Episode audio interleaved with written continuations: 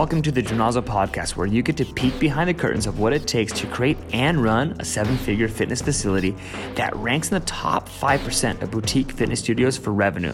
But to be honest, that's the least important thing about us. Founded by me, Michael Hughes, Gymnazo has created an ecosystem of services that blend performance with restoration techniques and attracts top coaches to its facility. Hosted by its owners, Peyton and myself, and our top coaches, this podcast shares our best practices on everything from how to build a sustainable fitness business, to how to program for maximum results, to how to build a hybrid training module that's online and in person. We have marketing secrets, movement innovation, and breaking down trends in the industry. If you're a fitness professional or a fitness business owner, this is where you learn how to sharpen your skills and to see maximum results. Welcome back to the Gymnazo podcast. I am Peyton Hughes, one of the owners of Gymnazo, and I am interviewing in studio today Michael Hughes, husband, partner, and founder of Gymnazo. And we have taken a hiatus on this podcast for, I don't know, has it been a year? Several months. Yeah, and we're bringing it back with fresher content, but we wanted to talk today about something that Michael and I have spoken about and in the team as we prepare to launch the MultiDimensional Movement Coaching Program again. We've been talking about this core subject that we're bringing forward in the conversation, which is, when do you know as a trainer when it's the right time for you to invest in yourself? There's so much noise in the industry, and there's so many programs now, especially as the online education space has quadrupled, if you will, over the past few years. And that can be really exciting because there's all these great programs out there, but could also be really confusing. And so I love Michael's journey. I think that it's very relatable, and there's so much wisdom that you bring into these conversations. So I'm just going to ask you some questions and see where the conversation leads us. I love this stuff. Awesome. So for those of you that don't know Michael's story, I'm going to just cliff notes this. Is this good with you if I just roll? Absolutely. Okay. So what I've taken as your life partner for the past 12 years is you nursed your dog back to health. I know you don't tell this story very often. That's my dad's story. It's not the true story, but the legend has it. It is my dad's story. That Michael, at the ripe age of 8th grade? Something like that, yeah. Nursed this sweet little puppy that was gimping along on this broken little leg, and they had spent all this money trying to create a litter of puppies from your beloved family dog, Lacey, and you worked with that little dog, basically figuring out a way to rehab that little leg, and you got that little puppy to walk and therefore be sold, and it was like a great success story. And the rumor and the legend goes that that's when Michael knew you had a gift of helping people or helping beings at that point heal and recover so that they could live a high quality of life. That's the legend. I like urban legends. That's not true, but it's a good story. It's a true story, but it's not the reason. Yeah. So, yeah. But what maybe I would say is your reason is that you struggled with a stutter growing up. You know, you've shared that on the podcast, and that created a lot of friction for you in your confidence. And you were able to feel like you had more of a sense of control and a sense of pride and a sense of I can show up with consistency, because I can't show up verbally with consistency yet, but watch me in the gym, watch me show up with consistency, watch me get results, and watch the celebrated athletes in your school come to you as the resource and as the expert and ask you to start programming for them because they could see your gains and your physique changing and they wanted that result. And that was a sense of pride for you. And that's the true story, which brought me to physical therapy. Yes. Because the concept was like, what's the top rated person who knows movement? Yeah. Because then it was physique, but physique was fitness then. Yeah, totally. I mean, it still is for the vast majority of people now. So to me, it's like if I can understand movement at that level, if I can fix movement, then I can therefore perform movement. Mm-hmm. Like if you understand how to reverse engineer it to that level, then you should be able to proactively engineer it for performance. So that's the real story. So you go and get what degree? I got a degree in kinesiology, exercise science. Okay. It is the garden variety kinesiology degree. And everyone in my class basically says, I don't know what I want to do. Because if you did know what you want to do, you would have been in athletic training degree, still kinesiology, or you would have been in pedagogy, which would have been PE teacher. Or you would have been, what's the other one that was pretty common? I think that was the two most common. So now it's corporate wellness, we've been told, from the collegiate viewpoint. Oh, interesting. Coming out of kinesiology. But that wasn't available when you were going to college. I mean, it was there, but it wasn't talked about. Yeah. So all of us exercise science people were basically people saying, I want to do physical therapy next. Or, I don't know, I love movement, I want to go to college, and I like sports, and I like people. Yeah. So, yeah. Okay. And so I also remember this story where you were against your family's wishes. You were a model at Abercrombie and Fitch because the byproduct of having a good physique was that you would be a model at the store where you could be shirtless and selling people the amazing jeans you're wearing because what they really want is your six-pack, right? Right. That was the Abercrombie and Fitch heyday. Yeah. It really was. There's an entire documentary deconstructing that. I know. I worked at Abercrombie during that time. It was pretty crazy. Yeah. So I think you said that you remember someone who was a business major that was in your fraternity bragging about how much money they were making as a trainer. And you were like, what? I'm actually studying this. I know way more about the body than you do. And I'm sitting here in my underwear and my jeans. Making minimum wage, folding clothes. Yes. Yep. And that was your awareness of like, why am I not a trainer? This is so obvious. And so you went to, I think, Bally Total Fitness. Mm-hmm. Mm-hmm. Okay. And Treadmill Alley was your like go-to spot to talk to people to get them to train with you, I think. Yeah, it was. I mean, Bally's had a very high pressure, very sales focused spot. And so, you were definitely like, you ate what you killed. Mm-hmm. And so they definitely taught you how to do sales. Yeah. I mean, from a very much of a, I don't want to call it like a Wolf of Wall Street sales, but from that standpoint, you know, you get people to say yes over and over and over again. Then you put that little glossy piece of laminated paper over there with your different packages on it. Your smile didn't hurt, probably. As many trainers can know, sometimes in our industry, you can trade on your personality and good looks for a while, and that can cover a lot of sins. That's what the entire personal training industry at that point, and still relatively speaking, personal training, if I use that exact phrase. Yeah. That's what it still is. Okay, so you have this kinesiology background. You realize, light bulb moment, I could make more money as a personal trainer. Yeah. You get some sales skills because that was part of the job requirement at that time. And then you go down and, spoiler alert, you apply for physical therapy schools, you don't get accepted, and you don't give up. You go, okay, well then clearly I'm being directed cosmically, divinely, or just this is how it's shaken down for me. And you go, I'm still going to get to where I want to go anyways. Right. And so I want to talk about your educational journey because it's really interesting. If I recall, you invested in, like a lot of trainers, kind of these shorter term weekend in-person certification programs because you were perhaps maybe looking to add more, what are they called, acronyms? Or what are the letters behind your title? They're like Michael Hughes, SCS, PTSD, like whatever it ends up. PTSD, that's funny. I don't think it's PTSD, but yeah. But all these letters behind your name that any MD would have, but in the industry. So it's interesting as a personal trainer, you want to go learn a specific thing. Yeah. So you go to that certification to learn that thing. You know, so like a strength and conditioning coach was wow, you know, everyone wants that. It's really hard to get. And so if you had the CSCS behind your name, you're like, oh, wow, you must be a good trainer because you got that certification. But you had to have like a bachelor's of science in kinesiology to get that. So it really kind of fine-tuned the industry. And it's actually still relatively the gold standard because you have to have that to even coach to be a trainer at colleges or at the NCAA level. I think that's still true. I could be wrong. I haven't checked that data in a long time, but at least that's what it was then. So, but then you can get like ACSM, and if you're any trainer, you know what I'm talking about. But then there's a level like even getting like your TRX certification or kettlebell certification, which all these things are just showing your knowledge.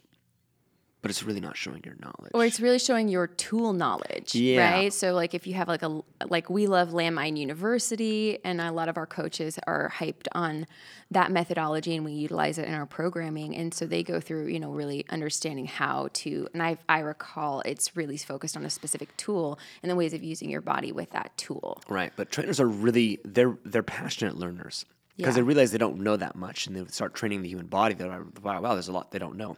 Enough time training people will force you to become humbled about how much you do not know about the human body.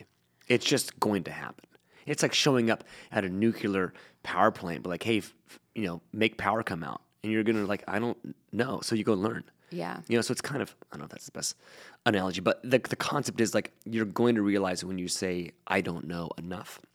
And you travel, and I traveled to Minnesota, I traveled to Texas, I traveled to Florida to go learn about golf as an example. So I want to level up my golf game, training better golfers. So that's what the industry is kind of very proliferated on. But my education that I finally learned wasn't teaching me about one thing. Mm-hmm. It was teaching me about everything. Yeah, before you go there, the analogy that comes to my mind, because I'm super visual, was... It's almost like personal trainers are out there trying, like they're, it's like I'm seeing Ted Lasso in the soccer team, and there's no Ted Lasso going, here's your limitations as an athlete. You need to go and learn how to do this. Or Jamie, which is the star player, if you haven't seen the show, who has a big ego attached to him, you need to practice these kicks from the midline, because if you can nail that David Beckham shot, then we have an advantage in the team. And there seems to be, once you are, if you even go to kinesiology school or major in kinesiology, at that point, you're your own Ted Lasso and your own Jamie. Mm-hmm. And so you're trying to, in real time, figure out where am I the best, and then where are my gaps and my limitation in my you know, my vision of my skills, which is a hard place to be and leaves you perhaps vulnerable to a lot of noise and a lot of distraction in the marketplace to go, well, I just need, and I know that from the trade shows that we've gone to in the industry, there's a heavy emphasis on sales and marketing for trainers. And then there's specific certifications that tend to be style or tool specific, where people tend to kind of go that route. Mm-hmm. And now I want to ask you about the route that you chose to take, because something that I love and get sometimes annoyed by about you is you're very discerning as a buyer. You're a skeptical buyer. You are not someone that buys on an impulse. You are someone who reads the 5,000 reviews, who looks at the pictures, who goes to Reddit to see if it's a scam. And my guess is we have some listeners on the line with us who would be fall into that camp of the discerning buyer, who would rather wait and pause and hold to make sure it's the right decision, not even just because of the dollars, if it's multiple $1,000 investment, but simply because of the time and the focus, and making that choice feels really meaningful. Well, yeah, I mean, you go to enough certifications and, you know, you spend money on the flights, the hotels, not even the certification. Yeah. And the certification, and the meals, and the time away from friends, or the few clients you had to cancel because of a delayed flight, you know, whatever the case is. I've done on that. And you start to realize when you go to these certifications, you're sitting there, you're like, oh my gosh, what a gold mine of information. And you're writing down notes, and taking pictures, and you go talk to the speaker and the presenter. And then you go into your session with your clients, and there's like this massive gap, because what they say is all theoretically based, but when that client in front of you, that 13-year-old golfer, that 65-year-old woman says, yeah, that move hurts, or I can't do that move, or I don't want to do that move, there's no ability, or at least from what my education taught me, of like, oh, here's how to work around that. It's like, this is what you got to do first. Here's the first progression. Then here's the second progression. But you can't do the second progression after you do because you got to do the first one first. Well, I can't do the first one. Well, the first one is a kneeling chop with a cable machine, and it hurts their shoulder to reach up and across their body. Dang it. What do I do? There wasn't that deeper understanding of why are you even doing this in the first place? How do you work around it, work through it, and not just avoid it? Mm-hmm. And that's, so you start to go to enough of these certifications, you stop trusting, at least what I did, I stopped trusting what I was going to get out of it, because it wasn't really helping me solve the issues that my clients were having, which were movement-related issues, not fat loss, not muscle gain. Those are simple to do. But they just can't do the movement. Mm-hmm. And so you get frustrated. And so I'm curious if you would agree with this. When I think about, you know, you having to be your own Ted Lasso and the star player of your career. You got to be your coach and an athlete. Yeah, you're the coach and the athlete, and you're trying to objectively gauge your actual skill set and try to pull your ego out, because of course so many of us can run for days on I'm a badass or I'm really, really good at my job. But after a while with those conversations with clients, we know, because we train trainers, that imposter syndrome is real, and there's a lot, you know, regardless of whether ego's presenting or not, underneath so many trainers, there are two things: a heart that wants to serve and improve lives without a question. We call them bleeding. I joke about them as bleeding hearts, but I love it. And the second is I'm not good enough. Mm-hmm. And this deep-seated kind of insecurity of I'm not good enough, and will I ever be good enough? And I think there's a third layer that just came to my mind. It's that there's also immediate competition. Mm. If you're a trainer in a big box gym, you have multiple other trainers around you. Yeah. It's not like you have this own coffee shop or the other owners down the street. Yeah, like they're next to you. Like the competition is literally next to you. Watching you. Judging. Yeah. And if you are your own trainer, there's so many damn trainers, at least in this town, that you have a client who came from another trainer. Yeah. Who's saying, well, my trainer did it this way. Yeah. Or I used to do this. And now you're immediately saying, how do I, because there's such a scarcity of keeping clients. There's all these tactics on how to get clients. Gym Lords have done a great job. I want to give a shout out to Gym Lords. Great brand, getting clients. Any way they can. However, how do you keep the client? Yeah. Now, obviously, there's a lot of practice on doing that, but how many are dedicated to the art of actually being a good trainer? Well, and just, that's the missing gap. And just from a business perspective, because that's what I bring to this conversation in our business, is you have to work so much harder to get someone brand new into your orbit, versus the lowest hanging fruit is keeping the people happy, keeping them progressing, keeping you progressing so that they feel that they never reach your ceiling in their time with you. And that's, I think, where there can be that insecurity. Now, insecurity can be debilitating, or it can be a fire under your butt to get up and do something about it. And so functional dysfunctional isn't necessarily the conversation we'll have today.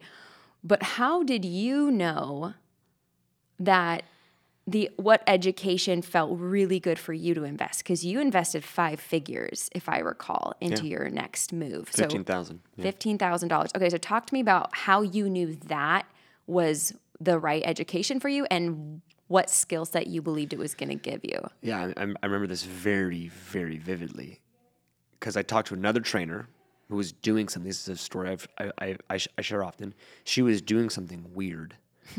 Really, it looked weird. It looked really weird.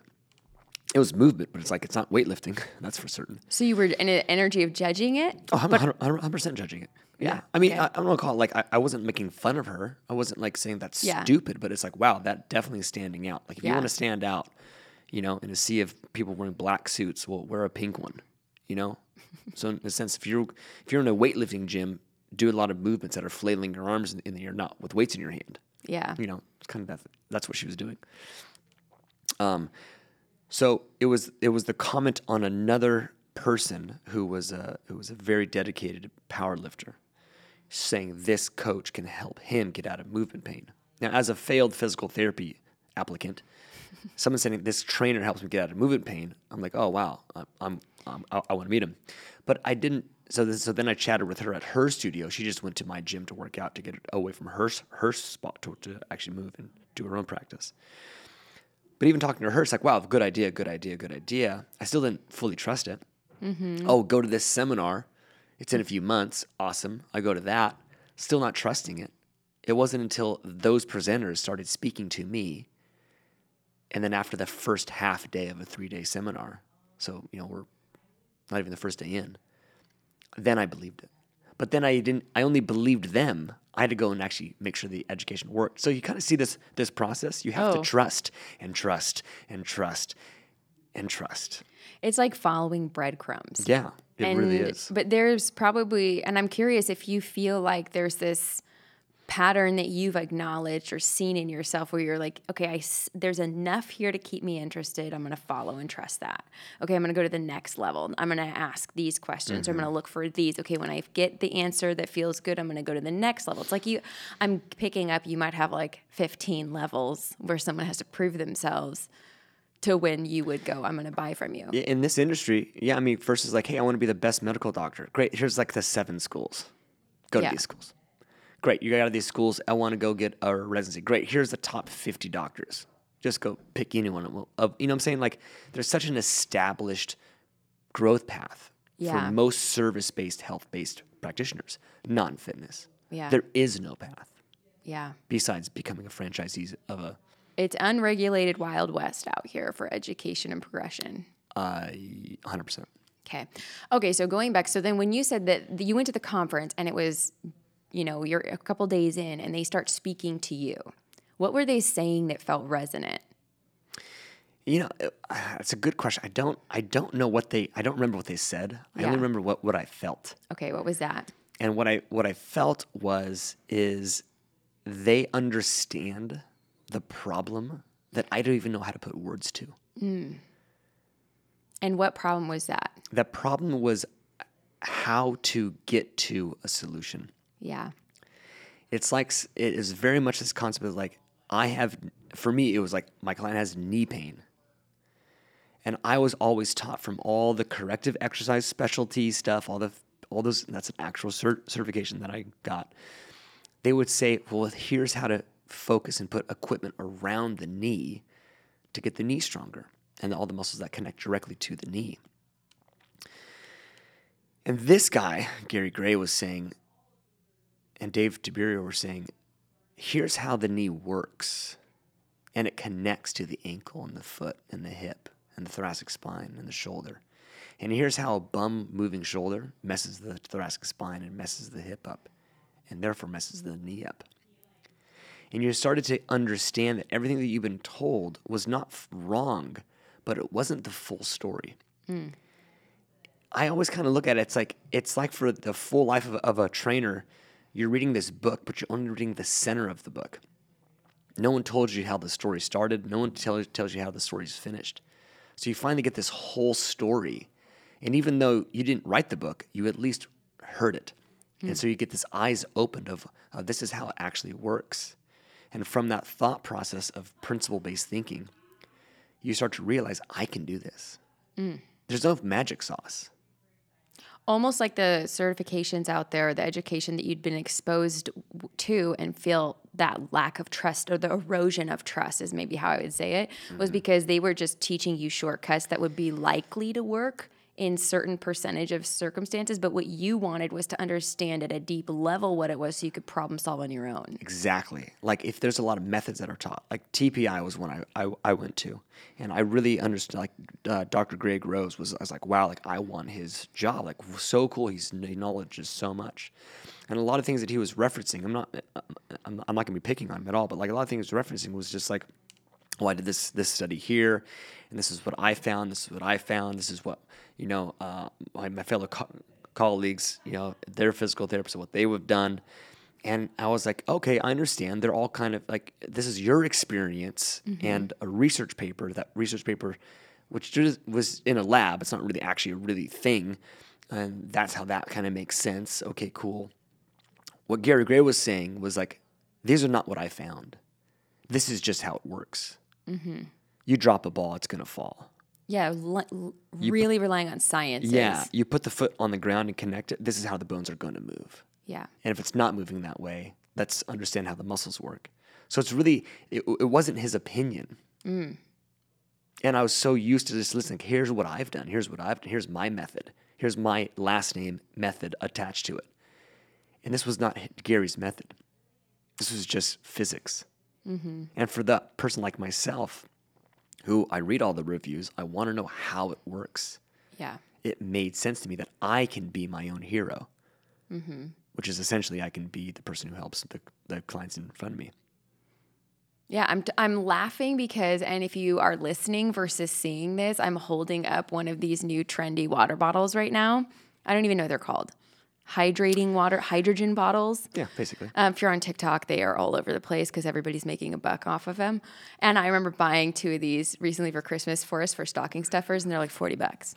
Well, because they never actually got delivered, shout out to TikTok's dropping the ball here on their fulfillment.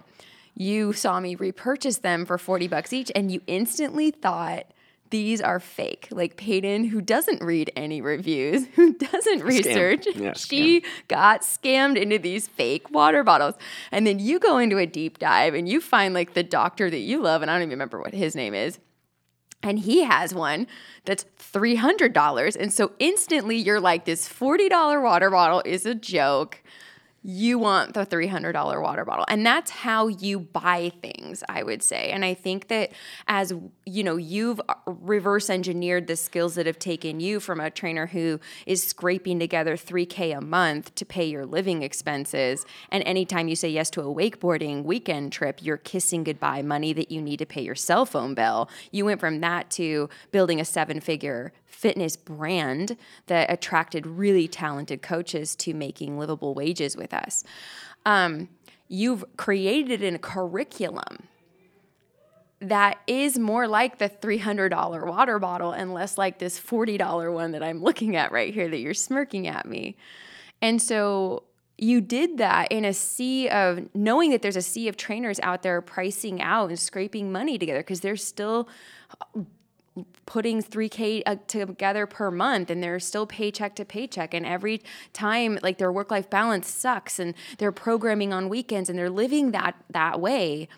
And you're pricing our program for discerning buyers going, I don't want the gimmick at $40. I want the $300 water bottle because if I'm going to spend the time to understand this and implement this, it's worth it to me to get the premium. Tell me about that decision when we priced it and when we organized the curriculum that we call the Multidimensional Movement Coaching Program. Yeah, well, it goes back to the fellowship that I learned and I spent $15,000 on, and you know, I'm just saying these numbers just for a sense of just understanding and transparency. Yeah. I think it's good. And it's like when I was in that room, those 10 months essentially, you know, it was virtual for the most part. It was such as like this breath of fresh air of like, wow, I'm understanding how things work. And when I would go to the gatherings, you know, I'd meet with other people like-minded, really it's like, you know, I've been doing this for years. I found this new way of thinking, and here we all are just collaborating and challenging it. But the conversations that would always come up is like, so what are you doing about it? Mm-hmm. Because we'd all geek out at the dinner table, the lunch table, you know, the breakfast table, you know, drinking beers.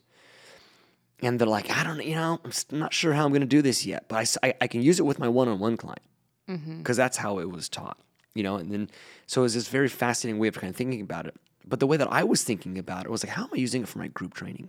Well, yeah, because wasn't it a clinical, it was based for physical, it was an education program built for physical therapists, not exclusively, but primarily. Well, that knowledge base, to be given to an in-clinic patient. So you're gathering this knowledge, but the way that the application is running is it's not for fitness, it's for one-on-one clinical environment. So you're having to go, cool, I need to not just understand everything that this program's teaching me, I now need to break this down into a way that this becomes really powerful in a group environment with my 9:30 soccer mom group. Right. Exactly, and that's where I kind of started to feel this sense of like, that's just how I was thinking. Yeah, I had to choose that way because that's what the business I'd already built, and so it was that interesting kind of play of like, if I can put that into a program of training other trainers to think this same way from a scalable standpoint, because that's the hard thing about training. We need scalability. We have to have it. You know, most trainers are charging maybe I just call it anywhere from $60 to $100 an hour for one-on-one training. You do the math on that, that's not a sustainable career. Yeah. It's just not. There's no way it works out. So you have to start training more people. But you start training more people, you start to lose quality. It's just the way it goes. Not in this way. Yeah. Because we're able to understand human movement at such a much more finite level. We can touch on those details. And that's what makes the MDMC something that if a trainer really wants to understand movement and really wants to make the biggest impact on their community, but also love what they do and want to keep that career going, you need to understand scalability with quality attached to it. Yeah. And obviously there's always local maximums that you can go to, you know, and we have our local maximum. We don't train 30 people at a time because that's beyond our ability to manage quality. But it's so cool to see our scalability grow, because I remember when I had 6 people in a group, I was like, ooh, that's tough. We're managing a lot of movement mechanics here, a lot of details with clients. We're watching a lot of things with 6, and then went to 8. I remember having a conversation with you and went to 10 and then 12 at Parker Street, our second facility. And then it went to 16, then went to 18. And then last week in our leadership meeting, we found out that our senior coaches will add people to the wait list into the class to get up to 22 because they feel safe managing 22 people. Right. And a lot of trainers would cringe on that, not be included. We do that because the clients that we're allowing in are that good. Yeah, they're movement literate. Exactly. And that's sort of the biggest non-cringeworthy thing I want people to understand about training that many people in a boot camp. It's cringeworthy. But if you have a client you've been training for 4 or 5 years, yeah, they're no longer someone you have to just be like, oh, I got to watch every move. No, they're actually helping to become their own coach. Mm-hmm. And that's when success, as what I believe as a movement practitioner has been gained, is that they no longer need you. They want you. Yeah. And I think that sometimes there can be some insecurity about, well, if I get really good and I teach so much to my clients, are they going to just leave and go create their own home gym and that's it, they don't need me? And we just haven't seen that happen. No. I mean, it has happened, but that's a good thing though, because they're going to say to some other person, hey, Andrew, how are you doing such a good job with your home gym? I was like, well, actually, you know, they're going to tell their story for the most part. And they're going to say, yeah, I started at Gymnazo.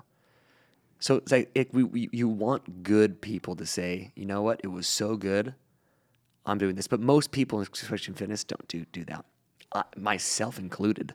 Mm-hmm. I don't like working out by myself.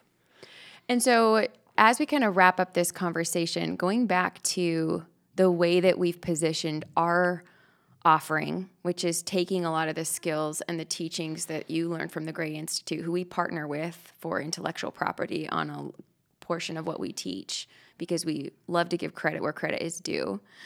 And you've created an immersive program with, I want to say, 72 live calls in 6 months, like where it's not just here, watch my videos, learn from me, hope you can apply it. It's let's go into it, dedicated facilitator, let's dive in with you. It's a mentorship, right? Yeah. This industry doesn't need more knowledge. Yes. It needs mentorships. It needs integration, right? It needs practice, because you're going to practice. None of us are good at anything the first time, so you might as well do it in a safe container where people are cheering you on and are also, you know, showing you and partnering with you, and where your wins are celebrated and you feel a little more supported. There's just like a safety net there. But it's an investment. And so it's an investment not just in time, but in dollars. And so talk to me about why that's profound, or why that's important for trainers to not write off and go for a $400 weekend course. Well, it's kind of funny because like if I tallied up all the certifications I had before my fellowship and, you know, travel, right? You got to think about it's not just the certification costs. It's the lost client costs because you're traveling. It's the travel. It's the cases. Yeah. And then the time that you're jumping from topic to topic to topic. Getting this knowledge, at least what the MDMC offers, it's so focused, relatively speaking. You can dive so deep into it. You can spend years relearning the same thing. I remember always growing up, my grandmother would say, you know, because she read the Bible like all the time. She says, every time I read it, I just get something new out of it. And that's kind of what this education is. You just keep going through it, because after the second time of learning it, there's another layer to your consciousness. Mm-hmm. And then you watch it for the third time, you grab more out of it. Mm-hmm. So you just keep layering on new levels of thinking, because this thinking isn't Michael Hughes' thinking. This is just the principles of human movements and human biology and human behavioral sciences. The more you can grasp from it, the more you can create from it. Mm-hmm. So that value, it's like you buy This was a problem that I had with my journey, is that I didn't take another certification for 5 years, maybe even 7 years, actually, if I do my math right. How much money did I save not taking more certifications? Because the one I had was had so much depth to it. I just kept getting better and getting better and getting better. And that, I think that's the biggest problem with the trainers, is they just seek the next greatest learning thrill, and they don't dive deep enough. So this one may cost you a few $1,000s, but it's going to save you triple, quadruple that amount in the next 5 to 10 years, because you don't have to go to that next certification, because you already understand how that certification works. And a lot of MDMCers, at least those, the people in our community, they're like, they don't need to go get that certification junkie feel, that kettlebell cert, those modality certs, what we call them, the tool certs, because they can almost run them. They could run them themselves. Yeah, because they could pick up anything that's awkward and weighted, and they could understand how the biomechanics of their body are designed to work with it. Exactly. Yeah. Now put a price on that. Mm-hmm. Totally. And that's... All right. Well, that's good. I guess the last thing I'd like to just ask you is, if someone's on the fence about our program that we've built together, but it's really your brainchild. Well, I remember sitting in this exact room, putting a bunch of sticky notes on a whiteboard. Yeah. With you. Yeah. So, but if you were to say, if they're on the fence and they're the skeptical buyer, and we're not intimidated by that, because we understand that. At least I was the intimidated buyer too. Yeah. I'm an impulse buyer, clearly, with my water bottle here, but you are the diehard. And they're not sure. What's the next step? I think always the next step is, like, at least what I had is, like, I needed to talk to somebody. Mm-hmm. I don't like calling big corporations and I get some AI bot. I want to talk to somebody. Yeah. Give me an answer, Yeah. And so talking to somebody and asking the hardest question that you think that you can ask. Mm. Don't fluff around it. Like, there's no point. And then also talk to someone who's done it. Yeah. Like, to me, that was a big thing. I want to talk to someone who's done it. And what did they say? And how are they applying it? Yeah. Because this is an industry, again, there's not this huge brand thing where, like, oh, I went to this school. Oh, great, you must know this relative knowledge. Or I was an intern underneath this company. Yeah, we don't know. We don't have that yet, And if you are part of, Exos, where the case is, great. So you have a big corporate ability, but that doesn't necessarily mean that you're great at solving big, big problems. You just have good systems and operations. Nothing wrong with that. But so it's like, there's a new tranche of trainer coming out that we're trying to do our very best to spearhead, and to be a spearhead, not the only one. And you have to ask those questions that you would always want to ask anybody. And because if you're not if you're not going into it with enough sense that this has a great possibility and hope behind it, then you're not serving your clientele, because your clientele are going to do the exact same thing to you. Yeah. Why does a client sign up with me? Because I sell them hope. Yeah. And their job is to trust me. And the following 10 sessions, whatever it is, they need to see that progress. Mm-hmm. So the only way that you're going to do that without actually doing it is ask the hard questions and talk to people who have already done it, basically. So the way that I think it's important to say, when this podcast lands, and whenever you listen to it, we'll probably have a launch coming up at some point, but just in this stamp time of February 2024, we have a launch opening up in March. Now, we're selling the MDMC right now at an early bird price of $1,000 off if you can get on the phone before March 11th, make a decision. So if that feels motivating to you, getting on the phone with you, getting on the phone with B, one of our amazing coaches. Find us on Instagram, follow our different coaches and how they move. But it doesn't mean that we're going to make a high-pressured offer on the phone. We only make offers on the phone if we feel like it's the right person. So if you're on the fence, that's a great place to be. It doesn't mean it's a bad place to be. It doesn't mean that we're going to push you off the fence and take a hostage into the room, because we're not here to have the wrong people involved in these cohorts, for sure. Of course. It's a pain in everyone's ass. But if you are that skeptical buyer and you've got your eyes on what we're doing, now's the time to just hop on a phone and be able to ask those hard questions and be able to give yourself the opportunity to look at what would it be, or what would it mean to me to invest in myself this way this year? Yeah, I would say that the MDMC is not for every trainer. Yeah. It's designed that way. It's designed for particular trainers who want particular outcomes, who want to solve movement-related problems, who want to understand and have this become a profession and a career. Some people just love to work out and want to help people. Probably not your certification. And that's fine. Yeah, you love problem solvers, people that want to, on the fly, make educated shifts. Yeah, who want to feel confident in every drill that they're giving their clientele. Yeah. You know, this is not a soul cycle. We're not going to just high pump and praise. You know, doesn't mean we don't, but that's not our focus. Our focus is essentially the understanding movement like an engineer understands its dedicated field. And we know that it's not just the science of nerding out, you know, it's all the pieces that go with it. It's a very holistic understanding of how the human body needs and wants to be trained for vitality for the rest of their life. Yeah. Well, thank you for being here today. And if you're listening to this or watching this and you are interested, I'm going to invite you. We'll put a link in the show notes that you can go ahead and click to book a call with either B or Michael and see if the program feels right to you.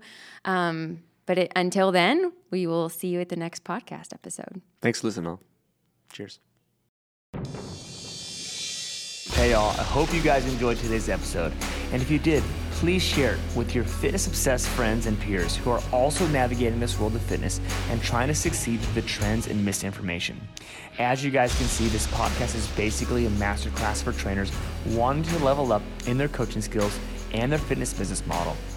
We launched this in 2020 because you and your fitness tribe deserve to see an unfiltered look at all the aspects of what it takes to stand out as a next-generation coach and build a successful fitness business. So, share it far and wide. And please, when you do, do me a favor.